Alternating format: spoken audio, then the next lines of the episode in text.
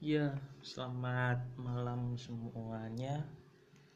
Podcast ini direkam di hari Minggu tanggal 28 Juni.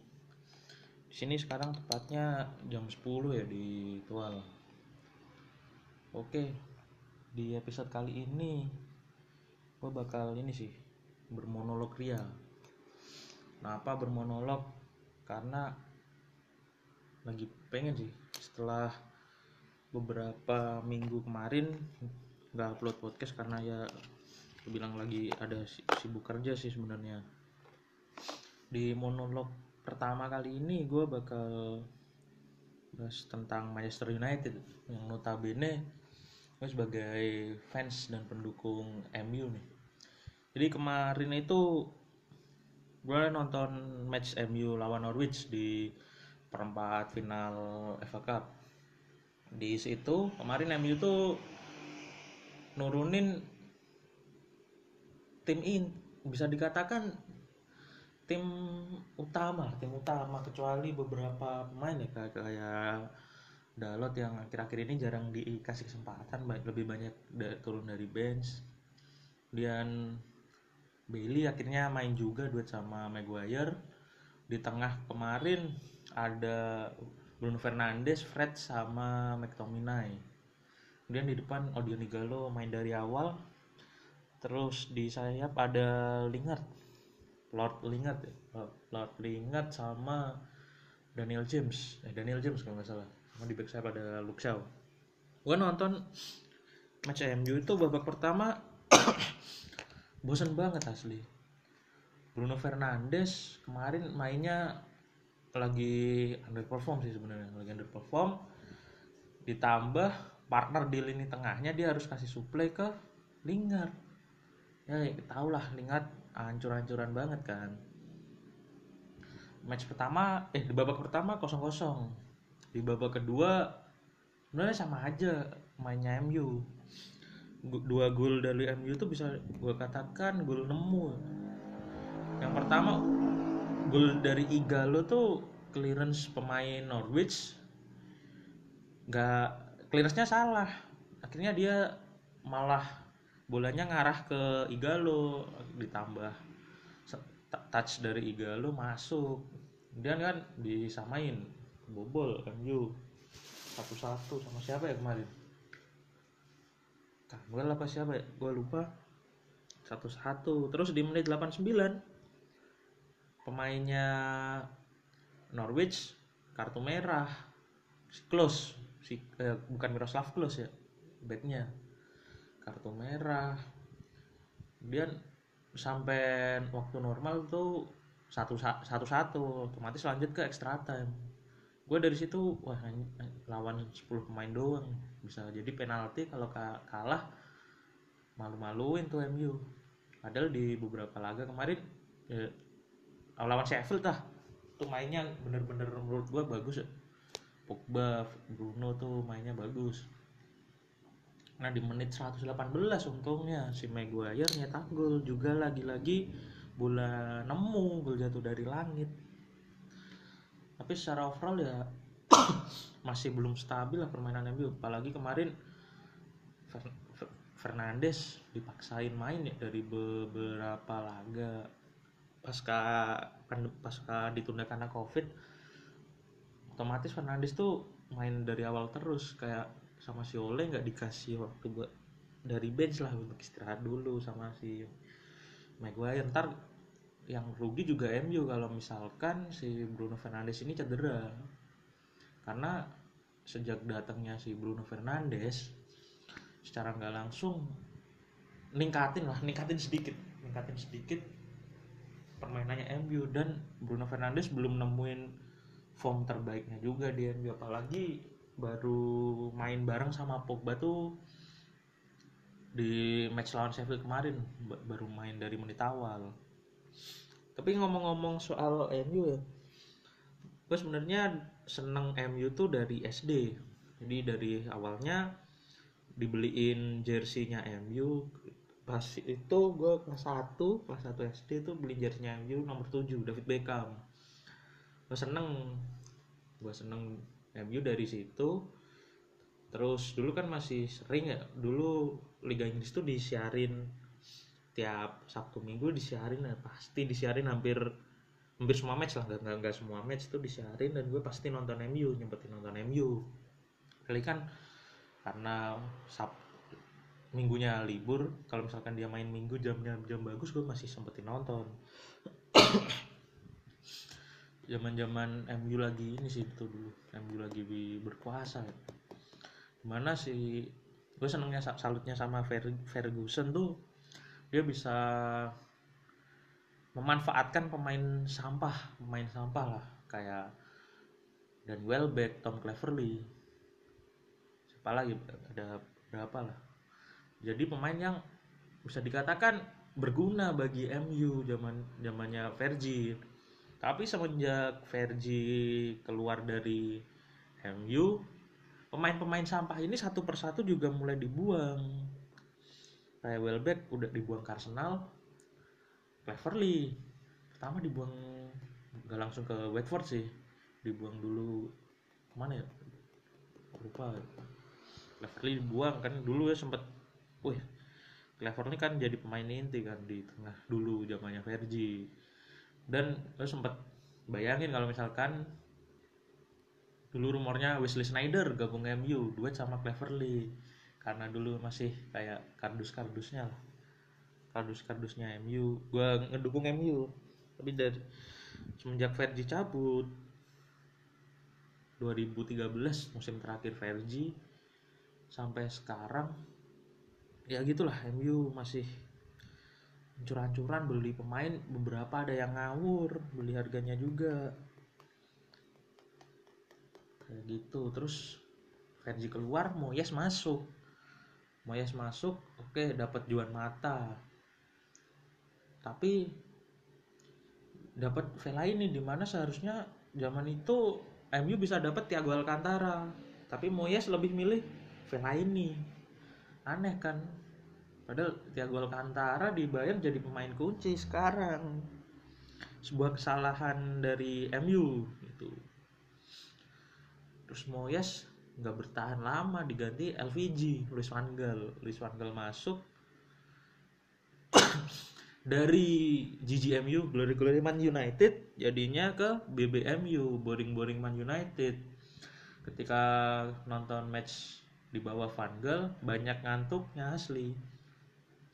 Awal-awal sempet inilah sempet optimis sih. Gara-gara Van Gaal bawa Belanda gila-gilaan di Piala Dunia tuh. Van Persie juga on fire kan di Piala Dunia 2014 2014 2014 tuh yang Belanda eh 2014 tuh yang juara Jerman yang juara Jerman Belanda tuh kalau kalau nggak salah sampai ini sampai semifinal kalah penalti lawan Argentina ya kalau nggak salah. Terus Belanda dapat peringkat tiga.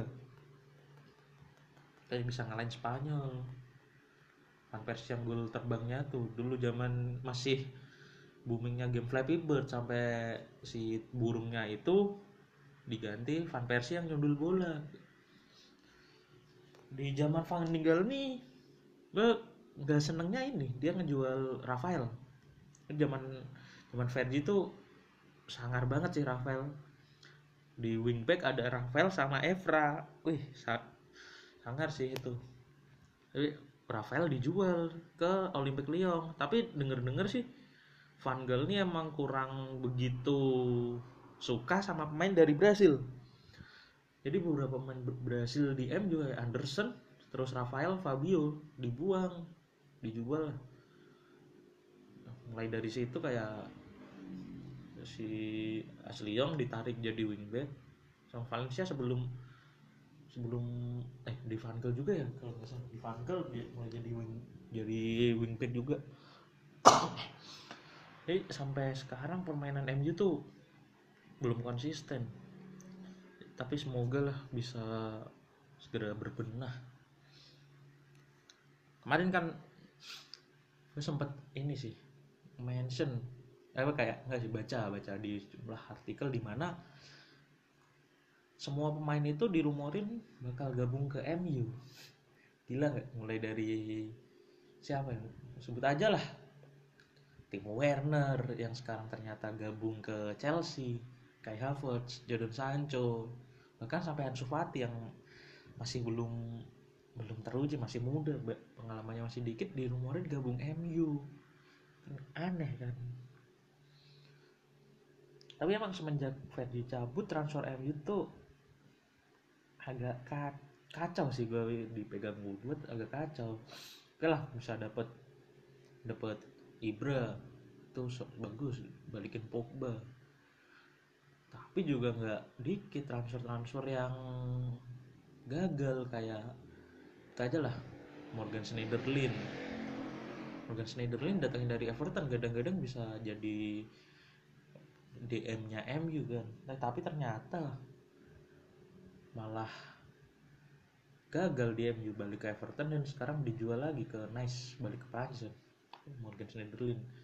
Terus Schweinsteiger Schweinsteiger bela-belain gabung ke MU eh jarang dapet kesempatan terus nggak tahu lagi gimana lagi nah itu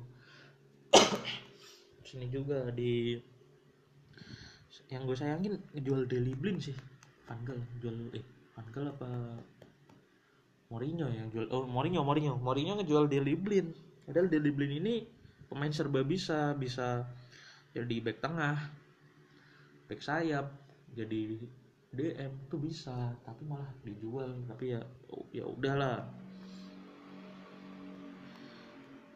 terus ngomong-ngomong buat kemarin di FA Cup kayaknya bisa satu-satunya gelar lah yang bisa diharapin dari MU musim ini. Tinggal tunggu ntar di semifinal lawan City atau Newcastle antara pemenang di match itu. Terus kalau Europa League dilanjut juga masih ada harapan tapi ya susah juga sebenarnya. Masih harus ketemu Inter di bawah Conte di mana ada dua mantan pemain MU Ashley Young sama Romelu Lukaku. Di, di Inter terus ada masih ada Erikson kayaknya berat sih di Europa League. Tapi emang buat tahun depan PR PR-nya Ole tuh banyak banget. Harus buang pemain-pemain pemain sampah kayak Andres Pereira, Jesse Lingard, Phil Jones tuh harus dibuang harus cari penggantinya lah. Kalau misalkan tapi kayak aneh aja transfer MU tuh buang-buang duit dan pemain yang dibeli tuh kadang overrated. Jujur kalau misalkan gue jadi Ed Woodward jadi inilah yang ngurus transfernya MU gue bakal milih kayak Havertz daripada Jadon Sancho. Kayak gitu. Ini semoga aja lah tahun depan MU bisa bicara banyak tapi walaupun kayak kemungkinannya kecil dan berat banget sih. Oh ya ngomong-ngomong tahun ini kan Liverpool nih yang juara yang juara Premier Premier League. Emang emang layak banget sih dari musim kemarin juga cuman kurang kurang beruntung di musim kemarin Liverpool bisa juara juara. Selisih satu apa dua poin yang di match terakhir City menang lewat golnya Vincent Kompany. Habis itu Kompany cabut. Jadi pelatih dan pemain di Anderlecht di Liga Belgia. Terus emang musim ini antara Liverpoolnya yang bagus atau tim-tim lain Premier League yang emang lagi ancur-ancuran sih.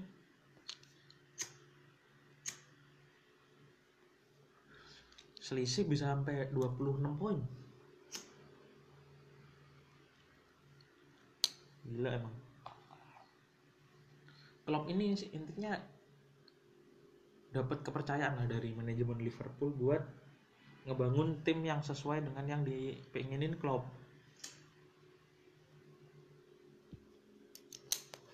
mulai dari kiper kalau nggak ada Ellison hancur sih. Belum tentu juara sih Liverpool juga. Kalau belum ada Ellison terus backnya Liverpool kan dulu tuh bapuk juga. Kalau masih inget ada Ragnar Klavan yang dibawa bawa klub sama Joel Matip dari Bundesliga. Terus ada Dejan Lovren. Hancur kan banyak blundernya. Terus datengin Van Dijk akhirnya dan jadi meningkat banget permainannya Liverpool. Tapi sebagai fans MU gue mengakui Liverpool emang layak juara sih buat musim ini. Terlepas dari rivalitas kedua tim gue salut sih sama Klopp. Kayak yang dulu pas masih di Dortmund. Klopp bisa berhentiin hegemoninya Munchen yang pasti juara sebelum liga liga Jerman dimulai. Tapi semenjak Dortmund naik daun, pemainnya satu persatu juga mulai dipretelin sama klub-klub lain. Sebut aja Götze, Götze pertama cabut cabut ke Munchen, sekarang balik lagi udah udah balik ke Dortmund.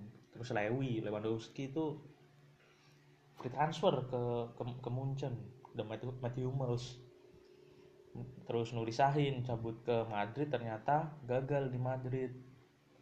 Si Ilkay Gundogan diambil City. Cuman one and only yang bertahan dari generasinya Klopp tuh. Ada Marcel Schmelzer, Lukas Piszczek sama Marco Reus kalau nggak salah. Itu yang masih stay di Dortmund sampai sekarang ya kok jadi ngomong klub lain? Rencananya kan emang pengen ngomongin MU sih sebenarnya. Tuh. Terus kayak gimana ya ngomongin MU tuh lagi sedang berada di fase lawak jadi bahan lawakan bahan ledekan supporter klub-klub lain sih. Di mana dulu superior superiornya MU terus Venzi cabut down banget permainan MU hancur gak jelas boring banget. Kayak gitu. Semoga lah musim depan MU berbenah pemain-pemain sampah bisa dihilangin ya. Ini jujur aja gue seneng sih kayak liga-liga tuh udah balik lagi jadi ada hiburan buat nonton bola kayak gitu di tengah kebosanan kayak gini seneng banget. Tinggal milih mau nonton La Liga Serie A apa Liga Inggris. Kebetulan di Liga Jerman yang mulai duluan kemarin udah selesai 34 match udah beres. Jadi masih ada Liga Inggris Serie A sama La Liga Serie A udah pastilah Juve yang juara. Itu udah bisa di dielak lagi. Udah pasti juga juara terus di Serie A eh di La Liga masih sengit nih antara Barca sama Madrid. Sekarang Madrid di peringkat satu Barca di peringkat dua. Kejar-kejaran. Dan kemarin Barca imbang lawan Celta. Nanti nanti malam Madrid main lawan Espanyol dan kemungkinan Madrid pasti menang. Jadi jaraknya tambah lebar lagi selisih 3 poin.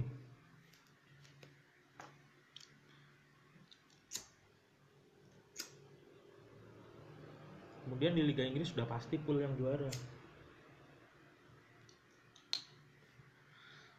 Kemudian paling beres liga-liga liga-liga Liga Inggris, Liga Italia tuh lanjut ke Liga Champions sih kayaknya dan di Liga Champions udah ada empat tim yang lolos ke babak delapan besar.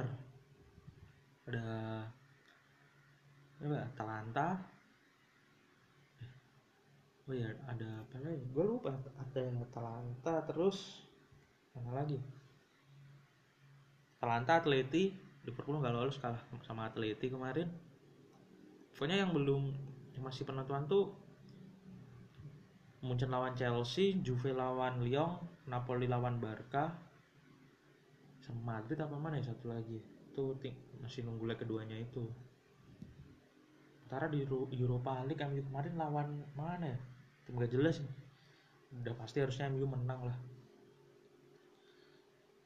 Dan bisa lanjut ke babak selanjutnya. Seenggaknya kayak gini sih peluang MU buat masuk ke Champions League lewat klasmen di liga itu berat. Karena selisih sama Chelsea di eh Chelsea di peringkat 4 Chelsea peringkat 4 ya kalau nggak itu 5 poin selisih 5 poin. Dan Chelsea sekarang lagi gacor-gacornya. Pulisic lagi on fire dan udah nemuin mulai nemuin sentuhannya gitu satu-satunya harapan biar MU bisa masuk Champions di luar klasmen Liga juara harus juara Europa League sih kayak pas dilatih Mourinho pas masih ada Zlatan itu itu kan MU bisa masuk Champions League jalur Europa League. MU peringkat 5 apa 6 pas juara Europa League tuh. Akhirnya bisa masuk Champions League. Kayak gitu. Ya paling segini dulu lah untuk monolog satu, kali ini. Ya terima kasih